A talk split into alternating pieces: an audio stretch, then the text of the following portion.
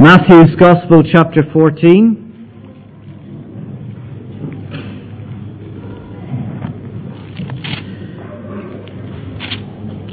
During the month of, of April, we, we skipped ahead because it was Easter and we were looking at the whole Easter account, the death and the resurrection of Jesus, and we were looking at the last couple of chapters in Matthew. So now we're going back to where we left off earlier on. We're in chapter 14. So follow with me as we read the whole of the chapter. This is God's word to us. It is trustworthy. It is clear. And we want to listen to him. So let's hear his word to us today. Starting at verse 1. At that time, Herod the Tetrarch heard the reports about Jesus, and he said to his attendants, This is John the Baptist. He is risen from the dead. That is why miraculous powers are at work in him. And then what Matthew does is he, he goes back in time to record how John the Baptist had actually died. Picking it up in verse 3. Now Herod had arrested John and bound him and put him in prison because of Herodias, his brother Philip's wife. For John had been saying to him, It is not lawful for you to have her. Basically, Herod had, had taken his sister in law to himself. Herod wanted to kill John, but he was afraid of the people because they considered John a prophet. On Herod's birthday, the daughter of Herodias danced for the guests and pleased Herod so much that he promised with an oath to give her whatever she asked. Prompted by her mother, she said, Give me here on a dish the head of John the Baptist. The king was distressed, but because of his oaths and his dinner guests, he ordered that her request be granted and had John beheaded in the prison. His head was brought in on a dish and given to the girl, who carried it to her mother. John's disciples came and took his body and buried it. Then they went and told Jesus. When Jesus heard about what had happened, so we're back in real time now, when Jesus heard what had happened, he withdrew by boat privately to a solitary place. Hearing of this, the crowds followed him on foot from the towns. When Jesus landed and saw a large crowd, he had compassion on them and healed those who were ill. As evening approached, the disciples came to him and said, This is a remote place, and it's already getting late. Send the crowds away so that they can go to the villages and buy themselves some food. Jesus replied, they do not need to go away. You give them something to eat. We have here only five loaves of bread and two fish, they answered. Bring them here to me, he said. And he told the people to sit down on the grass. Taking the five loaves and the two fish, and looking up to heaven, he gave thanks and broke the loaves. Then he gave them to the disciples, and they distributed distributed them to the people. They all ate and were satisfied. And disciples picked up twelve basketfuls of broken pieces that were left over. The number of those who ate was about 5,000 men, besides women and children. Immediately, Jesus made the disciples get into the boat to go on ahead of him to the other side while he dismissed the crowd. After he had dismissed them, he went up on a mountainside by himself to pray. Later that night, he was there alone, and the boat was already a considerable distance from the land, buffeted by the waves because the wind was against it. Shortly before dawn, Jesus went out to them, walking on the lake. When the disciples saw him walking on the lake, they were terrified. It's a ghost, they said, and cried out in fear. But Jesus immediately said to them, Take courage. It is I. Don't be afraid. Lord, if it's you, Peter replied, tell me to come to you on the water. Come, he said.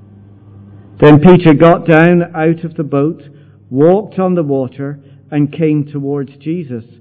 But when he saw the wind, he was afraid and, beginning to sink, cried out, Lord, save me! Immediately, Jesus reached out his hand and caught him. You of little faith, he said, why do you doubt? And when they climbed into the boat, the wind died down. Then those who were in the boat worshipped him, saying, Truly you are the Son of God. When they had crossed over, they landed at Gennesaret. And when the men of that place recognized Jesus, they sent word to all the surrounding country. People brought all who were ill to him and begged him to let those who were ill just touch the edge of his cloak. And all who touched it were healed. Well, let's keep our Bibles open at that chapter and we'll pray together.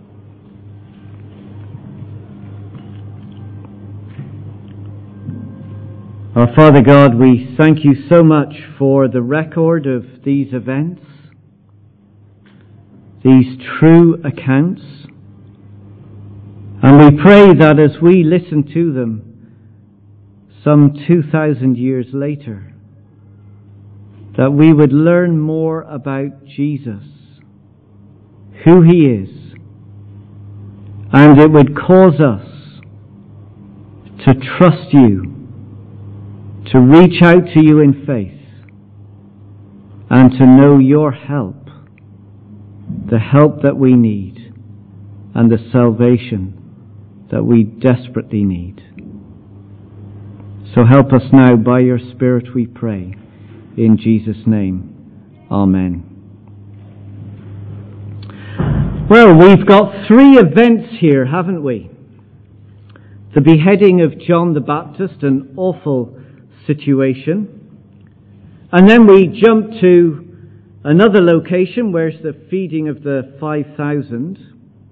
And then we move on to the lake where Jesus walks on water. These three events. And when we take them all together, they teach us about faith. The kind of faith that provides in our need and the kind of faith that overcomes all our fears. So let's look at each of them in turn. We're going to start with Jesus who meets us in all our need. Let's pick it up in verse 13. When Jesus had heard about what had happened, so that's the beheading and the execution of John the Baptist. And remember, John is, is Jesus' cousin.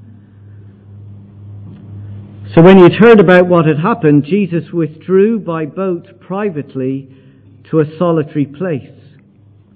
Hearing of this, the crowds followed him on foot from the town. So Jesus is going across the, the lake by boat, and the, the crowds have obviously heard about it, and they've walked around the outside of the lake.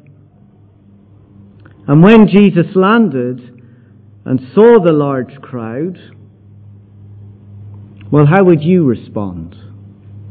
I know how I would respond. There's Jesus trying to get away privately to a place on his own to grieve for his cousin, perhaps contemplating what his death is going to be like. And all these crowds meet him, but rather than tell them to clear off, look at the end of verse 14. Jesus had compassion on them and healed those who were ill. You see, Jesus meets these people in their desperate need. You see, to have compassion is much more than just concern or care. It's a, it's a deep feeling that, that churns within you And it's not quelled until something is done. It's an emotion, a strong emotion that leads to action. In other words, it's, it's feeling a need on the one hand and alleviating the need on the other. And that's exactly what Jesus does. Now the sick may be healed, but a new need arises. The crowds that have gathered have nothing to eat. And with no McDonald's nearby or a Deliveroo on site, there's only one thing for it. Look at the end of verse 15. The disciples say, Send the crowds away so that they can go to the villages and buy themselves some food.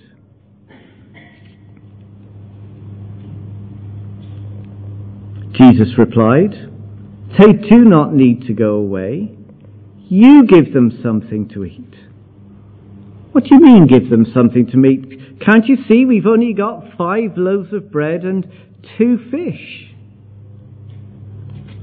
Of course, Jesus wasn't just passing the buck to the disciples. Jesus was highlighting their great need and his desire and his ability to provide for their needs.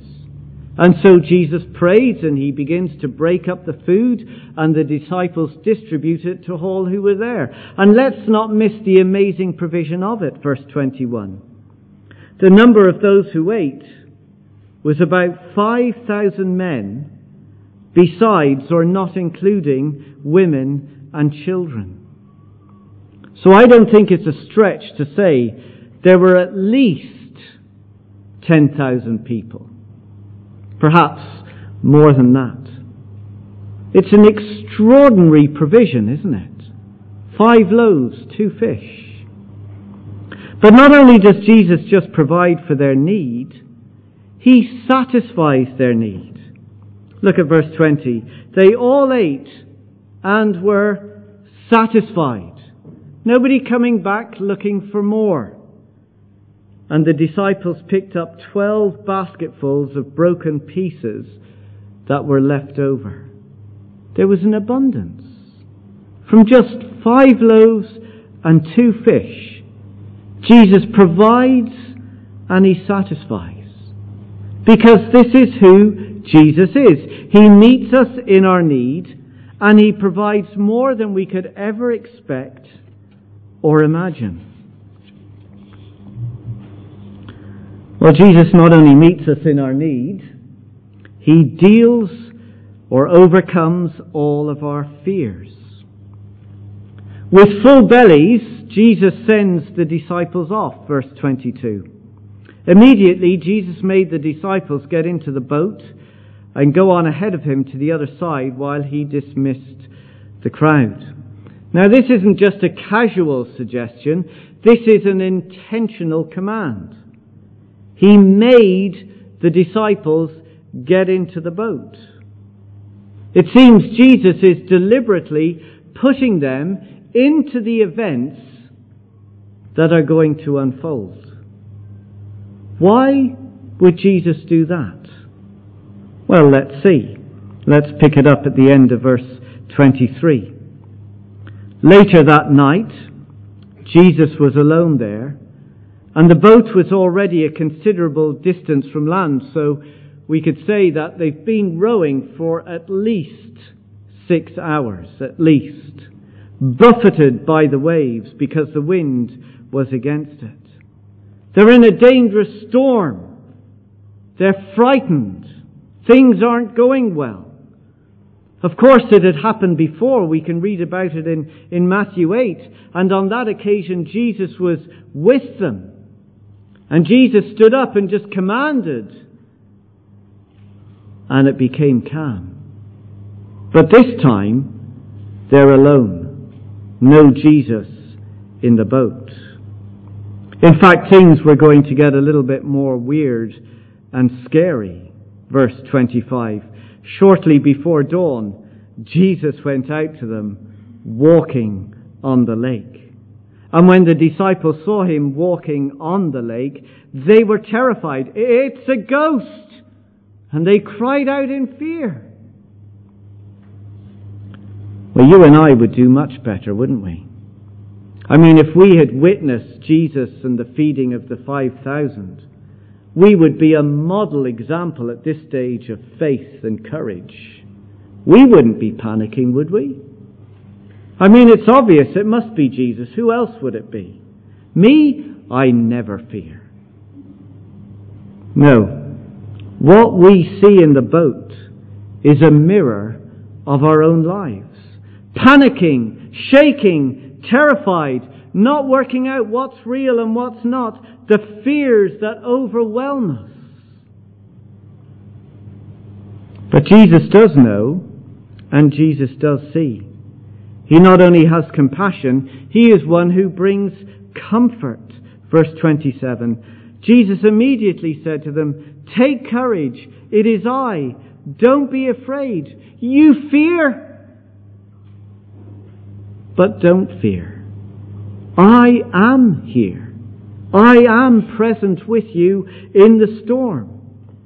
Jesus' words are of comfort is what we need to listen to. But Jesus goes beyond just comfort. He saves Peter and his disciples. Look what happens. He hears Peter's cry. He's been invited out onto the water and he's walking and he begins to sink and, and Peter cries out, Lord, save me. Verse 32. And when Jesus and Peter climbed into the boat, the wind died down. Jesus hears their cry of fear. He reaches out. He saves them. You see, this is, is who Jesus is. He overcomes fears and he brings comfort and he brings calm. Now that's good news, isn't it? Because just like the disciples, each of us have needs and fears. And the problem is we all feel so helpless and overwhelmed by them. So think about this with me. What are your needs and your fears right now? What have you come into this room with today? Where is your mind wandering as you're listening? What needs are overtaking? What fears and concerns do you have? Need. I'm alone. I need a partner, a wife, or a husband. Fear? I'm always going to be alone. I'm never going to be married. Need. I'm sick. I need to be healed and made well. Fear. I'm not going to be healed and I'm going to die. Need. I'm discontent. I need a new job and a new start. Fear. I'm never going to move. It's never going to change. Need. I want my children and my family to be safe and secure. Fear. Something bad is going to happen and I won't be able to cope. You see, we've all got multiple needs and complex fears. They worry us and they overwhelm us. So, so what is your need? Come with your need to these stories. Come with your fears to these stories. See yourself with a crowd who are hungry and you're meant to provide. Come onto the lake in that storm and you're worried. What's your need? What's your fear? But perhaps more importantly is this question How do you face your needs and your fears? Well, the answer, I think, is faith. It's faith. Because, third, Jesus commands our desperate faith. You see, what these two accounts teach us is not so much about Jesus meeting my needs and dealing with my fears, but they're here primarily to teach us about who Jesus is. So the focus of these stories is not so much about me, but my faith in Jesus. You see, if we think of Jesus as some kind of like little magic genie that we have in our pocket, and any time we run into trouble or we've got a need or we've got a fear, we pull him out of our pocket, give him a little rub, say the magic words, and whoa! Hey presto, all your needs are met and all your fears are dealt with. And put Jesus back in your pocket. If you, if you think of Jesus like that, You'll be disappointed. What am I saying? Disappointed. You'll be disappointed. Look at how these events started. They started with John the Baptist, didn't they? Where's John? He's in prison for speaking against Herod, the provincial ruler. Herod was a nasty man. He could do what he liked, and he did do what he wanted. Imagine John in his situation. What do you think his need was? To be released from prison and set free. What do you think John's fear was? That I'll never be released and that I'm going to die. And what happened? He didn't get released and he did die. What's, what's going on here? What's happening now? Did, did Jesus fail to deliver? Was he not aware of what was going on? Or, or was it because John just didn't have enough faith? And if only his faith was bigger, he would have walked out of prison and he would have been kept safe. No, none of those things. The truth is, the fact that John was actually so courageous and so confident to publicly speak against Herod, knowing that if he did so, he would end up in prison. Or worse, he would be put to death. The fact that he did it proved that God was sufficient in his need and in his fears. John was comforted and John was strengthened and he was enabled to obey and do what was right because of his faith. You see, just because things don't turn out the way we think they should, doesn't mean Jesus has failed us. In those moments, Jesus looks for desperate faith. Desperate faith. Three things I think we learn about Jesus in all of this in terms of our faith. First, Jesus is the God who comes to us. Now, the feeding of the thousands is extraordinary, isn't it? It's an amazing event. But it's not the first time that this has happened. Go back in your history to Israel when they were released from slavery in Egypt and they ended up where? In the wilderness with nothing to eat.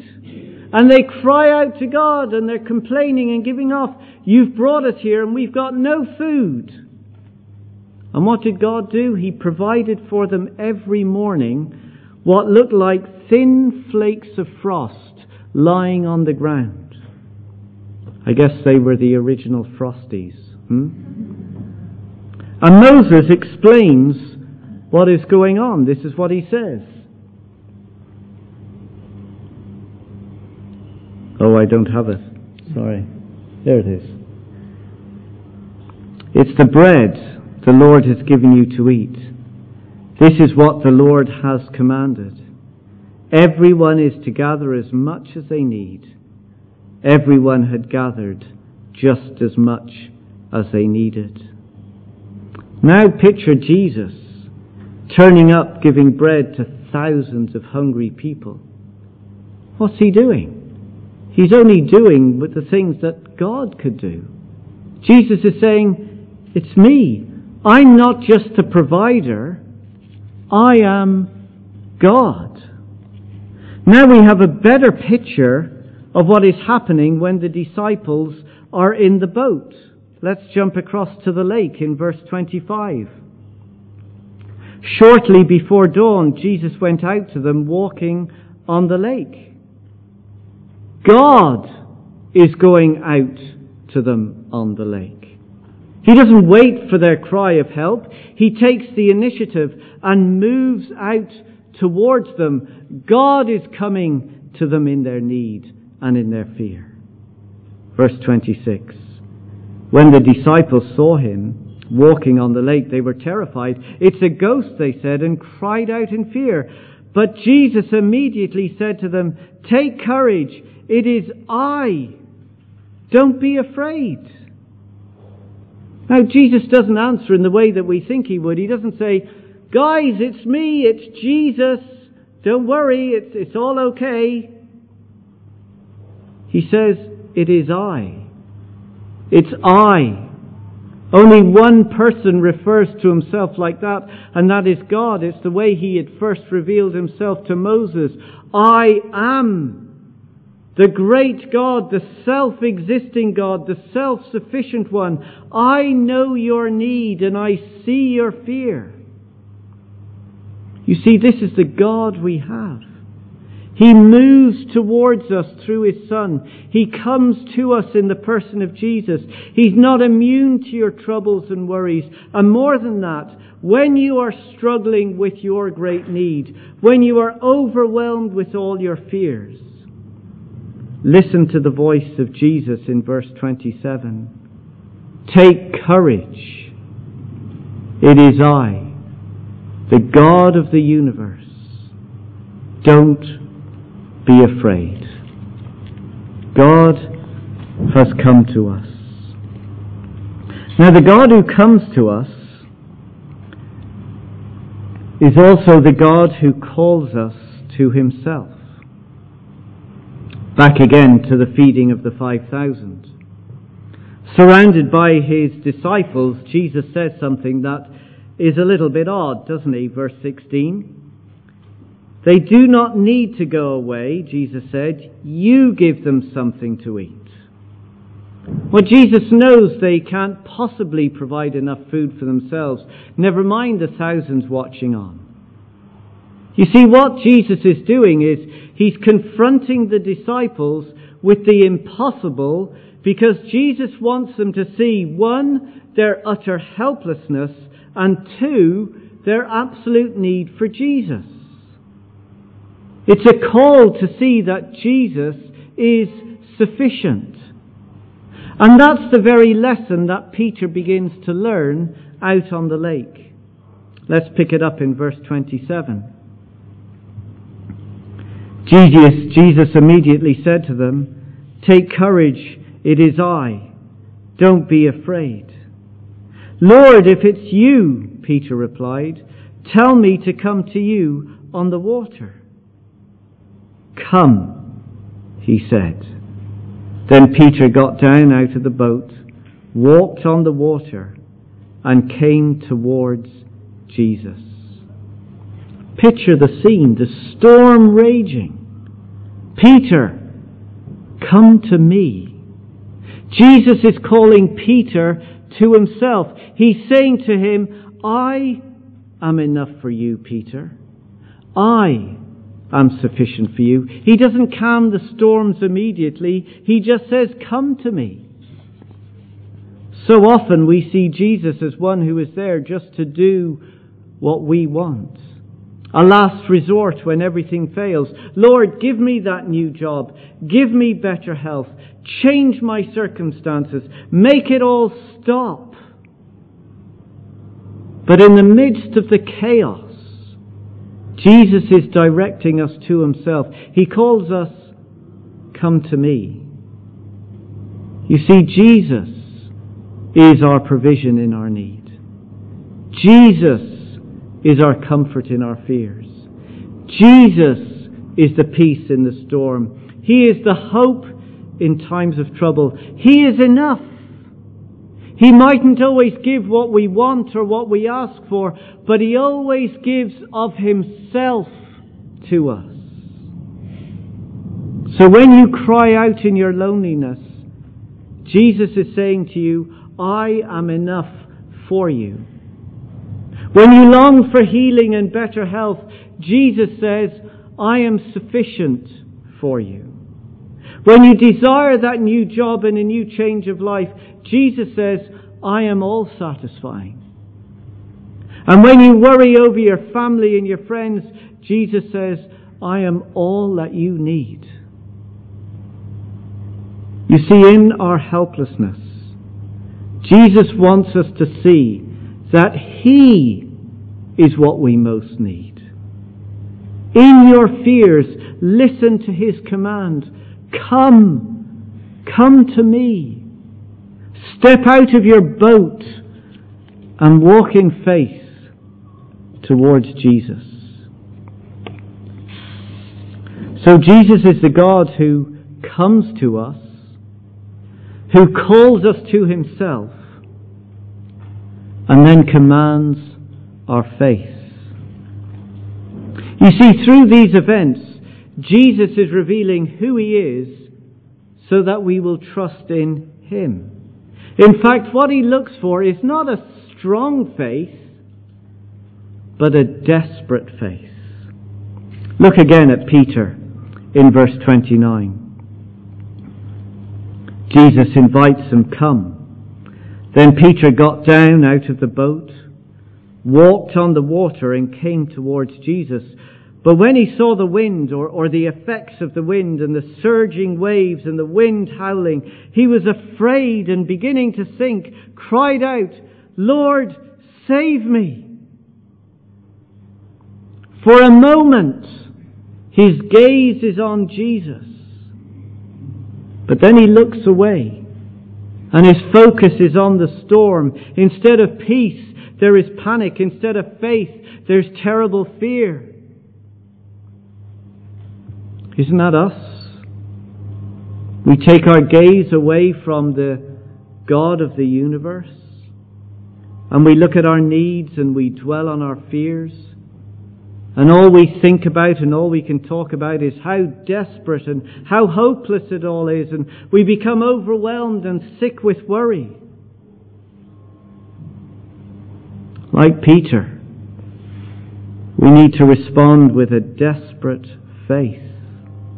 Let's pick it up in verse 30 again. When he saw the wind and was afraid and beginning to sink, cried out, Lord, save me! And immediately Jesus reached out his hand and caught him. I think this is just so encouraging. This is not a courageous faith. This is not a confident faith. This is a desperate faith. Lord, save me. Unless you act now, I'm done for. I'm a goner. Save me now. We can picture Peter shaking and stuttering in fear, hanging on to Jesus with all his might in case Jesus would suddenly let him go and he'll sink beneath the waves. But Jesus isn't going to let him go. Instead, with the howling storm still going on, there's a gentle rebuke. Look at the end of verse 31. You of little faith, why do you doubt? Now, this isn't a demand for a greater, stronger, bigger faith. Jesus isn't wagging his finger telling Peter, Peter, you've got to have more faith here. No, it's a challenge. Who is your faith in? You see, it's not about how big my faith is, but how desperate I am for Jesus. Because Jesus stands before Peter as the God who is over all things. The God who has just fed thousands with a few loaves, who walks on water in the storm. I am the great creator God, the Almighty. You can trust me because I am big, I am strong, I am great. You're small. You trust me. Look, we've all come here today with great needs and great fears. And on our own, we will never deal with them. But God is coming to us in Jesus, and He calls us to Himself. And He says, I am enough for your needs. I am sufficient for your fears. He calls us and invites us to cry out as we are with all our mess and all our brokenness and all our sin, Lord, save me.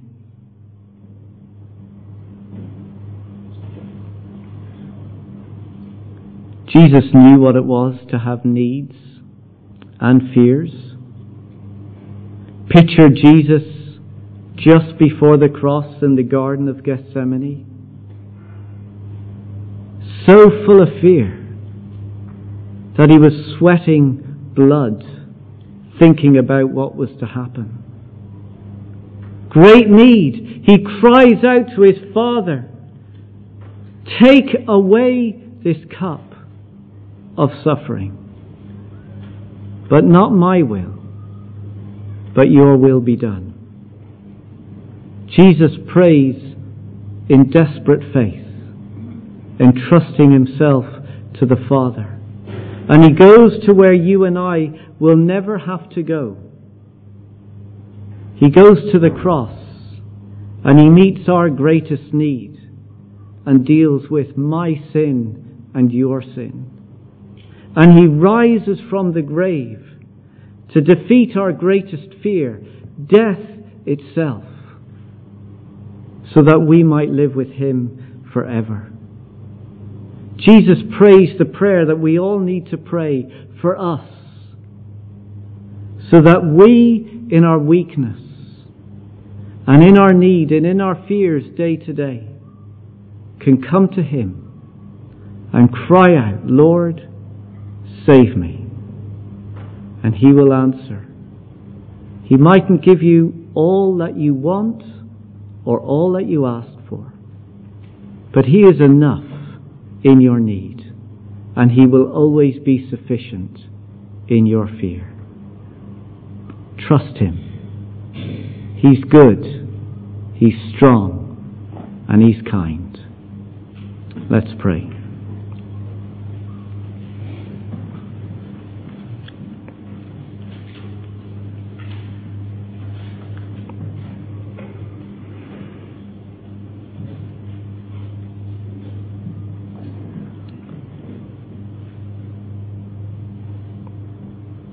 Lord God, thank you. Thank you for your word to us today.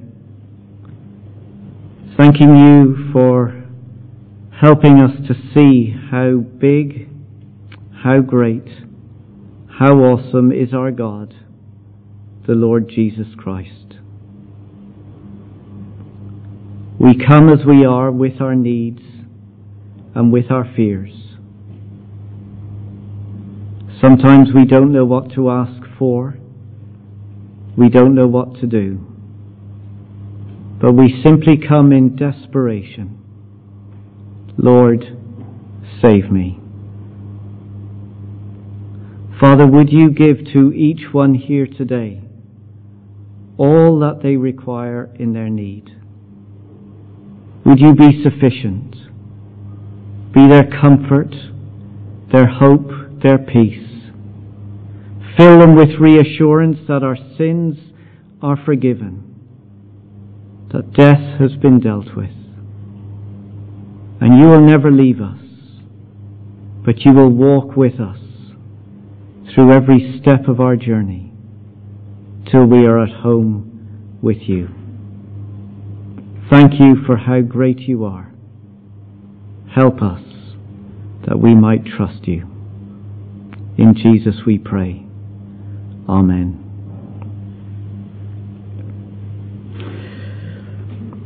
Well, we're going to sing. And this song helps just bring together our thoughts where we've started this morning. We opened up with Where does our help come from?